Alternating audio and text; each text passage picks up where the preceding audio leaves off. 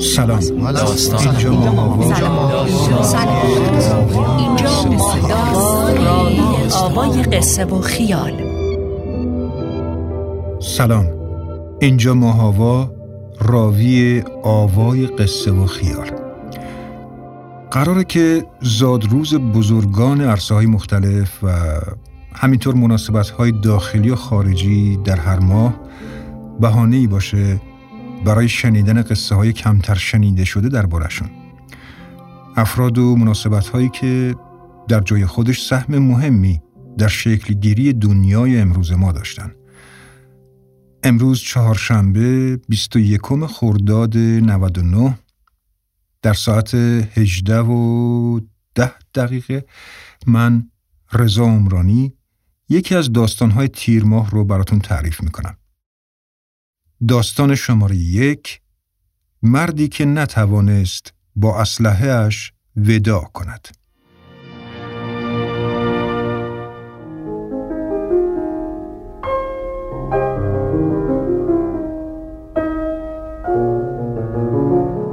آخه چطور ممکنه؟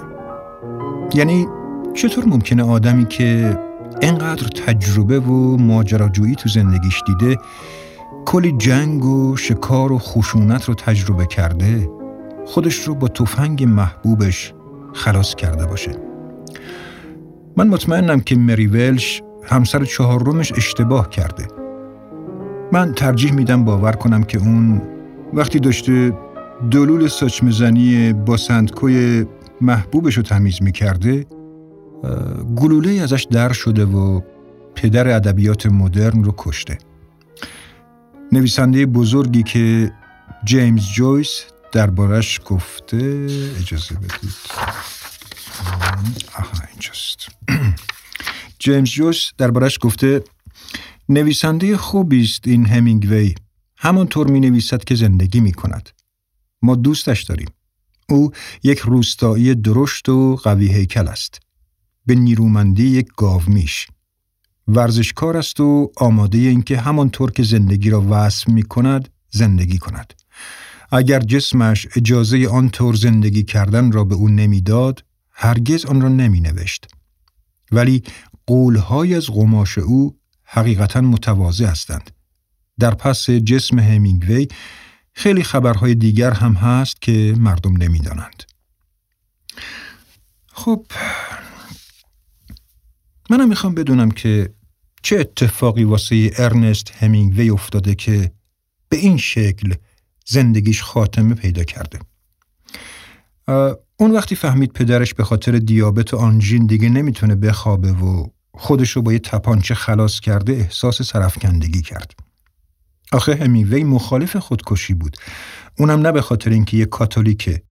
واسه اینکه خودکشی قانون شجاعتش نقض می‌کرد. اون ترجیح می‌داد که با مرگ روبرو بشه اما دوست نداشت به آغوش مرگ پناه ببره. ولی آخه چطور چطور یه آدمی مثل اون اونم با داشتن این عقاید خودکشی کرده؟ ارنست میلر همینگوی که این اسم میانیش رو از دایی بزرگش که تخت خواب می ساخت گرفته تو روستای اورک پارک ایالت ایلینوی به دنیا آمد. ادموندز همینگوی که همه اد صداش می‌کردن پدرش بود که علاوه بر پزشکی به شکار و آشپزی و کار با اسلحه علاقه زیادی داشت. اد به پسرش ماهیگیری و طرز استفاده از ابزارها و سلاحها و نحوه پخت گوشت گوزن، راکون و ماهی دریاچه رو یاد داد. اما براش یه قانون گذاشت. اونم این که نباید برای لذت حیوان ها رو بکشه. بهش می‌گفت اگه حیوانی رو می‌کشه باید حتما اونو بخوره. به خاطر همین قانون بود که وقتی ارنست بی جهت خارپشت بدبوی رو کشت پدرش اد مجبورش کرد که اونو بخوره. گریس هال همینگوی مادرش که موسیقیدان خبره بود مدام از اون می‌خواست که موسیقی رو خیلی جدی ادامه بده همین لحن و ضرباهنگی که توی آثارش هست و همینطور نقص بیناییش ارثیه که از مادرش به اون رسیده ارنست به خاطر اصرار مادرش که دوست داشت اون نوازنده ویولنسل بشه شروع به یادگیری ویولنسل کرد درسته که همیشه مدعی بود شناخت خوبی از موسیقی داره و حتی تصنیفی هم برای آواز و گیتار نوشت اما چیزی که از مادرش به ارث برد توجهش به لحن و زرباهنگ بود و همین باعث شد نویسنده مهم و صاحب سبکی بشه. اون مثل یک آهنگساز از کلمه ها برای داستان گفتن استفاده می کرد. برخلاف تلاش های مادرش اون بیشتر به ورزش علاقه نشون می‌داد. توی رگبی خیلی خوب بازی نمی کرد اما دونده، مشت زن و شناگر خیلی خوبی بود. همینطور کاپیتان تیم بسکتبال داخل آب دبیرستانشون هم بود. ششم آوریل 1917 ایالات متحده به آلمان اعلام جنگ کرد. تو اون زمان ارنست دوست داشت قبل از تجربه جنگیدن نوشتن و یاد بگیره. از طرفی پدرش هم معیوب بودن چشم چپش رو به رخ می‌کشید و به اون می‌گفت امکان نداره به جنگ بفرستنش. تایلر همینگوی عموش توی کانزاس سیتی زندگی می‌کرد. ارنست تصمیم گرفت که پیش عموش بره و توی روزنامه کانزاس سیتی استار که یکی از روزنامه های مهم آمریکا بود به عنوان یک خبرنگار تازه کار مشغول به کار شه. تو ایستگاه راه آهن پدرشون رو بوسید و قطره های اشک روی سیبیلش چکید و دو آیم زیر لب براش خوند که ارنست همین صحنه کوتاه رو تو رمان این ناقوس مرگ کیست آورده. ارنست به عنوان یک خبرنگار جوون و با دستمزد هفته 15 دلار شروع به کار کرد. اما چون تشنه خطر و ماجراجویی بود وقتی فهمید که یکی از همکارهای تازه کارش با وجود داشتن یک چشم مصنوعی به عنوان راننده آمبولانس تو نیروی عملیاتی آمریکا خدمت کرده کارش رها کرد و به صلیب سرخ پیوست اون به قدری به خاطر این اتفاق مقرور شده بود که برای دوستانش توی کانزاس سیتی به دروغ می نوشت که با میمارش ستاره فیلم تولد یک ملت روی هم ریخته و همه پولی که پدرش موقع خداحافظی بهش داده رو صرف خرید حلقه نامزدی کرده. خلاصه که همینگوی به میلان اعزام میشه. درست تو اولین روزی که به اونجا می‌رسه یک کارخونه مهمات سازی منفجر میشه و اونها مجبور میشن جسدهای تیکه پاره ای رو که از قربانی ها به جا مونده که البته بیشترشون زن بودن جمع آوری کنن. خب ارنست تا قبل از این اتفاق فقط چند تا حیوان کوچیک بی آزار رو شکار کرده بود. پس میشه تجسم کرد که چقدر این صحنه حول و حراس به جونش انداخته. بعد از این اتفاق ارنست کم کم با شرایط کنار میاد. توی شب گرم و بدون محتاب که با دوچرخش داشته به خط مقدم می‌رفته یه انفجاری رخ میده و تعدادی سرباز ایتالیایی زخمی میشن. ارنست مردی رو که از درد فریاد میکشیده روی دوشش می‌ذاره و تا کمی اونو با خودش می‌بره گلوله های مسلسل پای چپش رو زخمی می‌کنن. همینگوی به زمین میفته اما به هر ترتیب خودش رو جمع جور می‌کنه و به زحمت اون مرد رو به امدادگرها میرسونه و بعدش هم خودش بیهوش میشه. همین اتفاق ازش قهرمان می‌سازه. توی پرستار از بین 18 پرستار که دوروبرش رو گرفته بودن دلباخته سرپرستار اگنس میشه.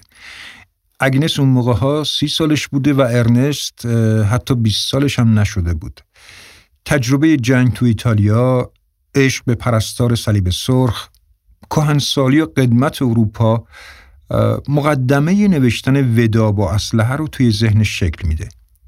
ارنست وقتی خبر ازدواج اگنس رو با یه جوون ناپلی میشنوه مدتی از خشم دیوونه میشه تا جایی که مادرش از رفتار عجیب و غریب اون به تنگ میاد از خونه بیرونش می‌کنه. ارنست مجبور شد به شیکاگو بره و اونجا یه اتاق کرایه کنه. همین باعث شد که با هدلی ریچاردسون اولین همسرش آشنا بشه.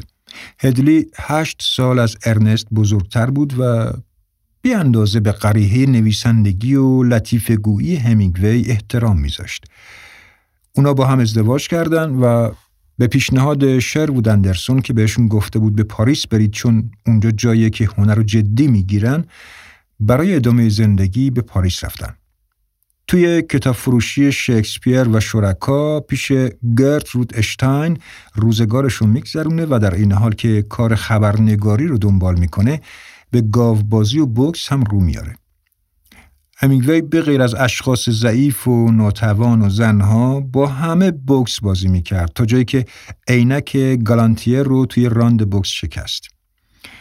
همینگوی که به کمک گرترود و شروود آثارش توی چند تا نشریه ادبی منتشر شده بود احساس دلگرمی می کرد و از هدلی خواست که بره و دست نوشته هاش رو از پاریس به لوزان بیاره تا ببینه می‌تونه چیز دیگه ای رو هم برای چاپ بده یا نه.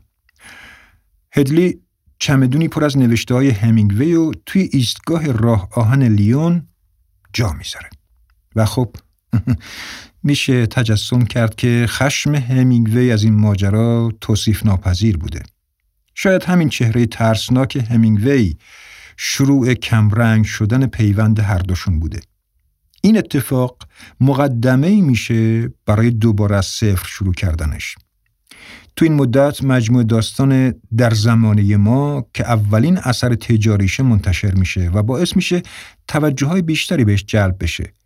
همینگوی به پیشنهاد گرترود به شهر پامپلونا میره که از مراسم جشن سانفرمین که یه مراسم گاوبازی بوده دیدن کنه. همین علاقه و جنونش به گاوبازی و اتفاقایی که توی اونجا تجربه می‌کنه مقدمه میشه برای نوشتن اولین رمان بلندش به اسم خورشید همچنان میدمد.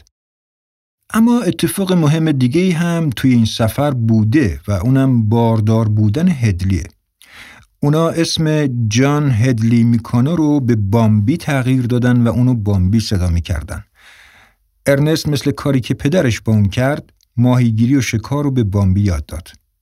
هرچقدر بامبی بزرگتر می‌شد اتفاقهای مختلفی هم تو زندگی ارنست و هدلی میافتاد. اتفاقهای مثل انتشار خورشید همچنان میدمد که نه تنها منتقدها که عامه خوانندگانش رو هم به هیجان آورد. همچنین دوستی شخصی به نام پولین پفایفر با هدلی که آروم آروم وارد زندگیشون شد باعث شد همینگوی دلباختش بشه. با وجود اینکه ارنست اعتراف کرد که به خاطر نابود کردن زندگی زناشوییش با هدلی یه جور احساس ناراحتی می کرده اما بعد از ازدواج با پلین اعلام کرد که این تنها ازدواج واقعیشه. چرا؟ چون پلین یک کاتولیک بوده.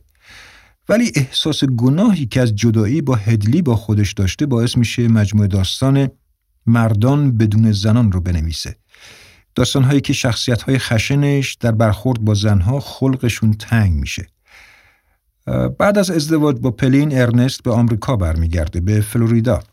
همونجاست که پسر دومش به دنیا میاد و ارنست زایمان سخت پلینو در ودا با اسلحه ثبت می‌کنه و سال بعدش ودا با اسلحه رو منتشر می‌کنه و البته در همین روزهاست که پدرش خودکشی می‌کنه خب بهتر همینجا یه دقیقه صبر کنیم این همه تجربه و بالا و پایین و ماجراجویی اگه عشق به زندگی و زندگی کردن دلیل این اتفاقها نبوده پس چه دلیل دیگه غیر از این می‌تونه داشته باشه؟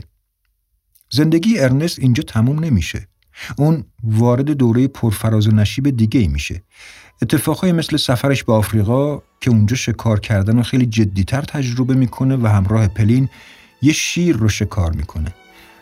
آثار مهمی مثل تپه های سبز آفریقا و داشتن و نداشتن که نظر منتقدهای چپگرا رو جلب می‌کنه و باعث میشه یه اقتباس سینمایی با بازی همفری بوگارت ازش ساخته بشه و یه مجموعه از منتخب داستانهاش به اسم برفای کلیمانجارو که از تجربه سیدهای درخشان و شکارگریهاش تو آفریقاست چاپ بشه توی زندگی زناشوییش بار دیگه دلباخته مارتا گلهورم روزنامه نگاری که توی اسپانیا همکارش بوده میشه و با اون ازدواج می‌کنه و خونش توی فلوریدا رو به پلین میده. همون موقع ها این ناقوس مرگ کیست و منتشر می‌کنه. کتابی که مورد استقبال خواننده هاش قرار می‌گیره اما از نظر منتقدین همینگوی تو این کتاب غریحه ادبیشو از دست داده. در همین بین که همینگوی و مارتا داشتن مقاله هایی درباره جنگ چین و ژاپن می نوشتن آمریکا وارد جنگ جهانی دوم میشه. ارنست به عنوان خبرنگار جنگی با یگان پارتیزان خودش وارد پاریس میشه. اما همون اول به اتهام تخطی از وظایفش به عنوان خبرنگار غیر نظامی دردسرهایی براش ایجاد میشه اما بالاخره نشان ستاره برونز رو دریافت می‌کنه. مارتا وقتی می‌فهمه که ارنست عاشق روزنامه نگاری به اسم مری ولش شده از اون جدا میشه و ارنست با چهار رومین و آخرین همسرش ازدواج می‌کنه. نوشتن داستان شگفتانگیز پیرمرد و دریا که میلیون ها نفر این اثر رو خوندن بار دیگه نبوغ نویسندگیشو به رخ کشید و حتی سال بعدش جایزه پولیتزر رو برنده شد برخلاف استقبال ناچیز آن سوی رودخانه زیر درختها که باعث شده بود همینگوی اعتبارش از دست بده. همه این اتفاقها در ازدواج آخرش رخ داد. حتی حتی کشتن اموویلی. همینگوی وقتی دید اموویلی پاهاش فلج شده برای راحت کردنش و که نمی‌خواست اون متوجه شه کسی قصد کشتنشو داره با یه گوله خلاصش کرد.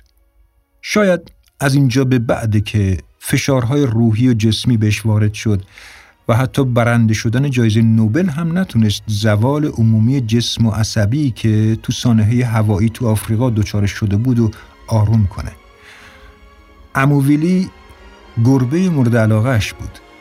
شاید ارنست وقتی می‌دید اموویلی در حال زجر کشیدن اونو خلاص کرد و وقتی دید خودش هم مثل اون درگیر عذاب جسمی و روحی شده و بیماری امونشو بریده خودشو با دلول ساچمه محبوبش خلاص کرد. الان که فکر می‌کنم می‌بینم مری ولش راست میگه.